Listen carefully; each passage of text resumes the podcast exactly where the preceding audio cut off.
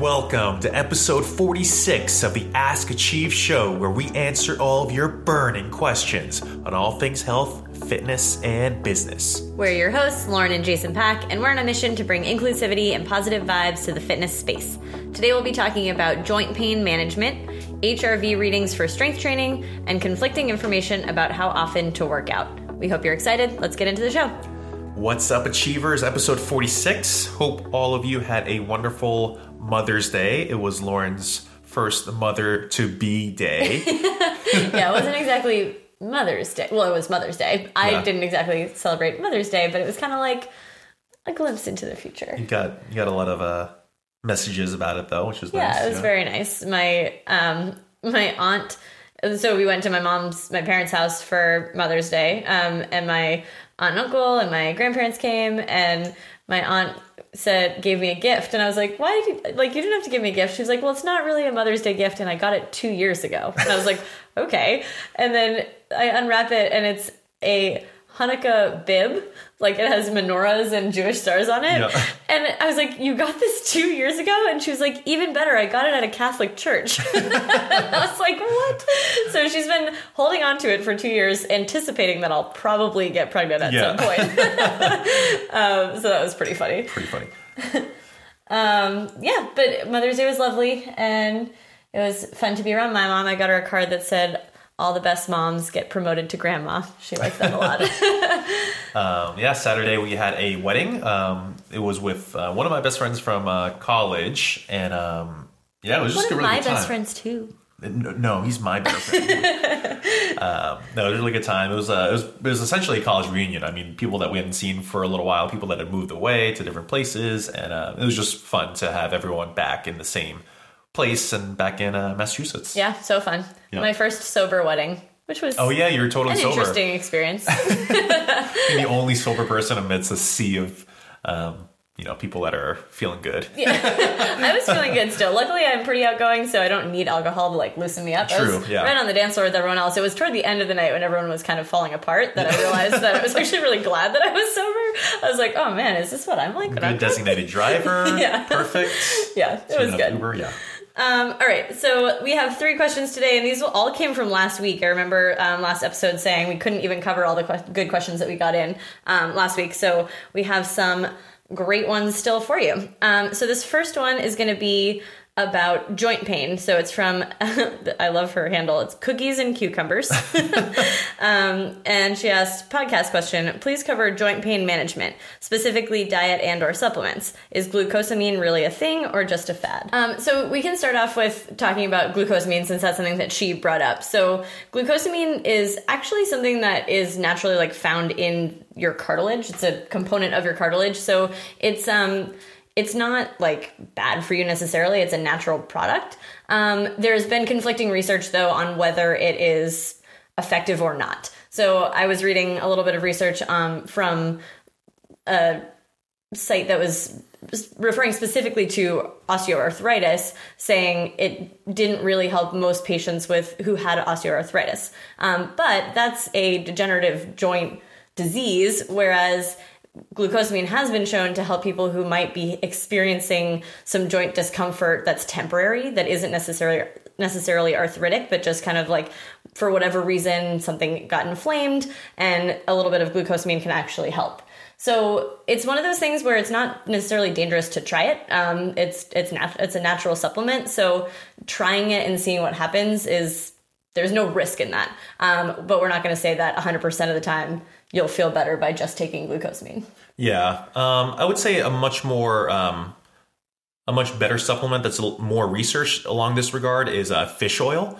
So fish oil is going to be a natural joint lubricant, and it's also, um, I mean, we recommend it for everyone actually. Yeah. In terms of it just helps improve like your heart health, your it helps improve your skin, your hair, just like a just a good thing to take Yeah, overall. so many benefits outside of just easing joint pain, but that's also one of the great benefits of it.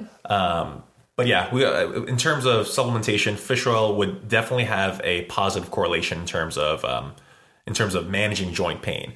And you know, for us, uh, supplementation can definitely help, but you don't want to rely on it as a way to like treat.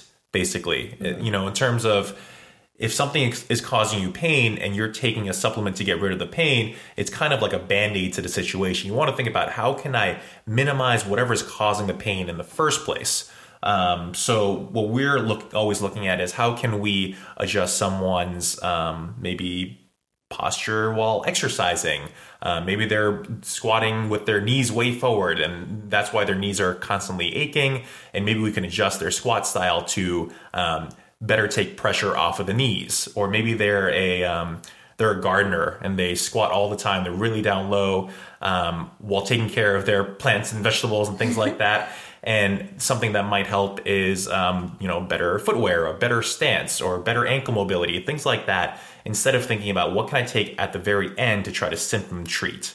Um, and then I think the final piece to all this is definitely just getting checked out by a PT or a chiropractor to make sure that um, you can really figure out what the root cause of the issue is, rather than trying to put a cream on it or ingesting something to try to manage the pain. Right? Yeah. yeah. So we would say number one supplement, if you're going to take a supplement, would be fish oil. And number one um, movement pe- component is to have somebody evaluate maybe the exercises that are causing you some joint pain um, and have get some eyes on you have a coach look at it and see like am i doing something that is putting my knee in a vulnerable position or putting my shoulder in a vulnerable position and then adjusting that accordingly um, those two things combined should definitely kind of take care of things um, if they don't then like jason said definitely go get checked out by a medical professional Yeah. Cool. all right, awesome. So that was question number one. Question number two. This one comes from Doug LM01, and she asks, I know that's Michelle. uh, she asks, Do you feel HRV readings are helpful for strength training, or are they more beneficial for endurance athletes? I take mine every day because of my travel schedule, and sometimes I think it's dead on when it tells me it's a good idea to do active recovery rather than train, and other times it leaves me scratching my head. What are your thoughts? Yeah, HRV. Um, so, for those of you who don't know, HRV um, stands for heart rate variability, and um, I, there is a um, sort of a a, a, a thinking that um, when your heart beats, there's a very just regular heartbeat, almost like a metronome. But in reality, there's, there's actually quite a lot of um, irregularity and variability within each heartbeat itself. And so, I guess researchers have found that the more variable the heartbeat is from the next heartbeat, the more that you are in more of a rest and digest parasympathetic state, where your body is in more of a recovered state. The more actual, like, standardized beat it has, the more of a sympathetic state you are in. Um, so, like a fight or flight, where you're kind of a little bit more on a stress state. And so, based on those two um, two markers, the data can kind of tell you that hey you're in a good good place to train today you should really get after it or hey you're not really in a good place to train today your body's a little bit under recovered and it's feeling a little bit stressed out so maybe you should back off and do an active recovery day. Um, you know i think this could help if you are maybe managing a very um, elite sports team that is training like very aggressively day in and day out um, and you, you want to try to manage the stress and really try to keep ahead of it. Um, as for just normal people working out i think it might be just a little bit too much i think um, data can be helpful to just kind of notice trends and understand kind of what's going on at a very just macro level um, but for us, what we try to do is just have people just become very mindful and in tune with themselves and their own kind of like body cues. So if you're going through a workout and you know you start to um, you, you don't feel that great, um, then we just tell them, hey, let's back the sets off. Hey, let's back the weight off, and then you know go at it again hard the next day. But if you let data kind of dictate that and the data could be off, the reading could be off somehow, um, then it's just kind of like there's a little like I think that it kind of it kind of like bypasses your natural like ability to read where you're at, and I think that's really important just to really hone in on. Yeah, it's almost like the way I think about nutrition too is like when you're so focused on um, like weighing your food and all this like data driven uh, this like data driven approach to nutrition sometimes it can actually take away from your ability to feel what's going on in your body and like feel your hunger cues and feel your fullness cues and all those Yeah. things and it, it can be similar i think with heart rate training is that you're you might rely so much on it that you forget to actually ask yourself like how am I feeling today? and I Yeah. think that's a really important skill to be able to have. Um, I do think that it, if it's something, if you're somebody who loves data, it probably would be super interesting to you. And we wouldn't say not to do it, not to try it out, because you may find that that it actually does help you. Especially, I think it could help people who tend to be a little more type A and who tend to go no matter what they're feeling. Yep. Because there definitely are those people who, like, no matter whether they got two hours of sleep or eight, and whether they just, like, had to fire a bunch of people at work or they had a great day, like, Yeah. they're going to come in and train hard no matter what. Um, and even sometimes there's the people, and I used to be one of these those people who the worse kind of a day you had, the harder you try to train Right. those kind of people probably could benefit from this type of data because you actually have something to tell you to slow down. yeah. And there are people who might need that. So I think I agree with you for the most part, Jason, that like I think 90% of general population people should be just fine going through a checklist for themselves of how am I feeling? How did I sleep? How's my stress level? How's my energy? And let's take all that into account and figure out how to approach this workout. But there are those people who will just not stop and will will push themselves to the limit and they might actually really benefit from that data. Yeah, totally. And like, you know, there are days where I will go into the gym and I just feel just really lethargic, not feeling good. And then I go through my warm up and then I go through my um, like power development exercises and then I start warming up my weights. And I'm like, actually, I feel pretty good. Yeah. And then somehow everything clicks and like I've PR, PR'd in this sort of state before. And, you know, I would hate for just a random objective number to dictate your training um, and kind of override your natural kind of instinct on how to you know navigate this whole process. Because we're not we're not machines right? So we're not just to put we don't just like put out numbers and then like be like beep, boop boop boop. Okay i can train today you know that sort of thing. We're, we're, we're so much more complex than that. So you know i always think to understand your cues first and then use the data to sort of, see you know decent trends and stuff like that Yeah. um but yeah Cool. cool So really I- and also the the question of does it matter if you're doing it for strength training or endurance training? oh Do you have an opinion on that? Um, you know, I don't, I don't know enough about it to actually tell the difference between the two. Um, so no, I don't. Sorry. Yeah, that's okay. Yeah, I don't either. I was going to say the same thing. So, um, but I do know that people use it for both. So if you're using it, I think it's really just supposed to be a marker of like, Oh, yeah. Overall you readiness. overall are you ready to go train in some fashion? Mm-hmm. So. Um, okay, so we are going to move on to our third question of the day. This is a little bit of a long one, but it's a good question, so I'm going to read the whole thing. This is from Indigenous Rebel, and he said, I have a I have a possible podcast question. First of all, you guys rock. Thank you. Um, my question is: I like to browse various fitness Instagram accounts, looking for new ideas on workouts and movements, which is actually how I found you guys. Um, so I'm browsing. Then I see these various Instagram posts on how often you should be working certain muscles for good gains. Then I see other posts for rotation of workout types. For example, there are posts that show established workouts depending on how often you work out in a week. The better workouts should be Monday arms, Tuesday legs, Wednesday core cardio, Thursday shoulders, etc. Always single areas are emphasized in the workouts. Then, on the other hand, you see posts about arm workouts, and to eventually see results, I should be hitting arms at least three times a week, and the same goes with any other areas arms, legs, abs, etc. A lot of conflicting information can definitely make one confused and, more importantly, unhopeful, if that's a word, to fitness goals. Um, so my question is, how often should a person be working those areas in a week? My workouts are basically upper body and move next day to lower body, and each day two to three movements of back and core mixed in, four to ten, four to five times a week workouts. If you can answer, that'd be great. If not, no biggie. You guys keep up the good work. Um, okay, so there's a lot there. So I'm, Yeah. gonna, I'm going to like summarize that a little bit. What he's basically saying, and this is so true, is that different accounts on Instagram and just different coaches and different places that you'll hear fitness advice are giving a lot of different uh, methodologies for how to spread out your workouts within a week. And it becomes very confusing. And there's a reason there's a reason that that happens and it's because different coaches work with different populations and different populations have different needs. And I think that's why it gets so confusing. Is if a coach is coming from a background of training bodybuilders where they need to train six, seven days a week, every single day for two to three hours a day because that's what it takes to compete in their sport. They're going to tell you to work one muscle group at a time because they have that time to put mm-hmm. into the gym. Yep. That's part of their lifestyle. They're they're committed to this lifestyle of being in the gym every day for many hours a day.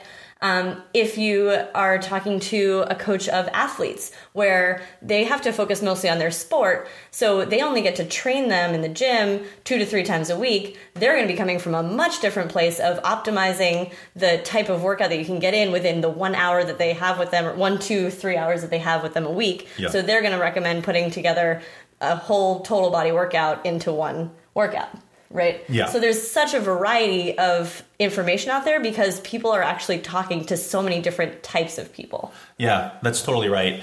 And so for us, I mean, our primary influences have been strength coaches as well as physical therapists. And so what we've come to realize based on learning from these people is that you can achieve the aesthetic that you desire while also being able to move better, function better in everyday life, and be more athletic. And so we've kind of naturally gravitated towards these influences.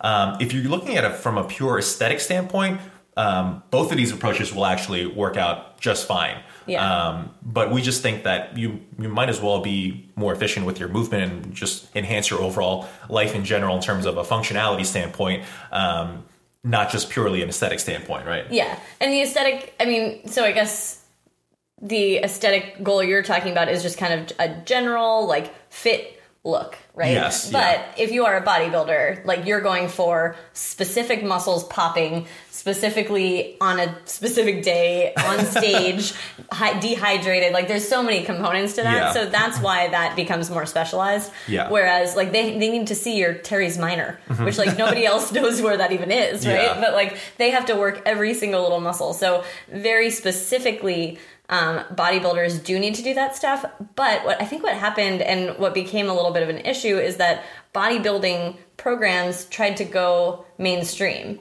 Or people tried to make bodybuilding programs mainstream Yeah. programs, and for people who aren't bodybuilders, they're just trying to look fit, um, but trying to adapt the lifestyle of a bodybuilder, and that just isn't really realistic for people who have jobs and kids and real lives. Right. So you basically need to reverse engineer how much time that you actually have to devote to training. Like when you're first initially motivated to actually, you know, get onto a fitness journey and hit the gym and stuff like that, you're like, okay, I can do anything and make anything work. But you just really have to realistically figure out what can what am I positive that I can maintain for the long term. Right. And for the vast majority of people, that's one, two, maybe three times a week. It's not really more than that. And so if you only if you have three times a week to work out, then you really have to maximize the efficiency of the workout. Because if you do arms one day, legs one day, and then upper body the other day, it's just not enough stimulus for your body to actually adapt. What you need to think about doing is actually having three total body workouts, and each one of those days you focus on compound movements that target as many muscle groups as possible and improve strength in each one of those movements, and that really gives your body just the stimulus to actually um, make adaptations. But if you have four, five, six times um, a day, uh, six times a week to work out, then you need to split it up because you can't just have six total body days. You'll just run yourself into the ground. That's when other workouts like upper lower workouts might come into play, where you upper one, upper body one day, lower body the next, rest, then go again upper lower that sort of fashion. Um, if you have six six days a week to work out, then you would have to actually break it down into more body parts just so you can actually get uh, recovery benefit from it, right? Yeah, exactly. So that it's like frustrating. I can see how it's so frustrating that there's so much different information out there. Yeah. But also it's necessary because there are peop- so many different people with so many different lifestyles and different like abilities and and different goals. And so it, it isn't there isn't a right answer uh, which is so frustrating. It's like actually i feel like 99% of our answers on this podcast are it depends which is the most annoying answer but most things in life just depend on your situation. And that really is the case here is it depends on your situation. And you should really take the time to like jason was saying like really ask yourself what is realistic? Don't try to because somebody else is doing something and they're being successful, don't try to modify what you're doing or what you're able to do to be like them because you it won't last. You won't be able to maintain somebody else's lifestyle when when that's not your lifestyle. Like you have to obviously we all have to make a couple sacrifices here and there to get to the gym and to make sure that we are making sure our health is a priority. Um, but if you're going from zero workouts to okay i want to start on a fitness routine um, and i read that the best way to do it is body part splits six days a week that's going to be a huge jump and you're probably not going to be able to maintain it because your body's going to be like what the heck like we are not used to this Yeah. um, as you know, yeah. as far as my sort of my natural progression went in high school and college, I worked out five, six times a week, and I did pure bodybuilding splits, and I just didn't really know, understand how to train movement better that way. But that was kind of just like the way I got into it. So that's what I did. Once I became a coach and a gym owner, um, contrary to popular belief, um, you know, we actually don't work out every single day. it becomes much more difficult to actually go in and work out when you're working out at the place you work. so um, I ended up doing more like two to three total body days a week. And then now we're at a point where I can come in pretty consistently four days a week, unless we're traveling for work or whatever it might be. Now I'm doing an upper upper lower split four days a week. So it really it, it more depends on your schedule and how consistent you can keep that schedule. Uh, that should dictate it, not just whatever Instagram page that you happen to be looking at that day. right exactly so hopefully that clears some things up and makes it a little bit less confusing but also you are going to continue to hear that conflicting information so always remember that what works best for someone else may not be what works best for you and that's okay Yeah. yeah And actually, just just to sum it one more time, one to three workouts a week, do total body. Four to five, do upper lower splits. Five, six, seven days, body part splits. That's the most blanket recommendation we could probably give in Yeah. this regard. Yeah, Yeah. exactly. Cool. All right, so that is all we have for you today. We hope that we answered your burning questions as best we could. And Can you do burning questions at the closing? no, I can't. Oh. I just can't. I've allowed I've allowed you to continue doing it against my greater wishes. Um, I mean, it just sounds so weird. Answered all your burning questions. I can't do it. all right, let me just let me just do my closing. right, I let right. you I do your I want- opening. uh, yeah, I let me do my closing. it. We hope we answered all of your burning, Burning. questions. um, if you could send us any more questions that you might have at Achieve Fitness Boston on Instagram, or you can email us at achieve uh, podcast at achievefitnessboston.com. And we would also really, really love if you wouldn't mind leaving us a review on iTunes. That would be awesome. We love to hear um, feedback and hear what we could do better, and also what you like about the podcast. So that about wraps it up. Until next time, Peace love and, and muscles. muscles.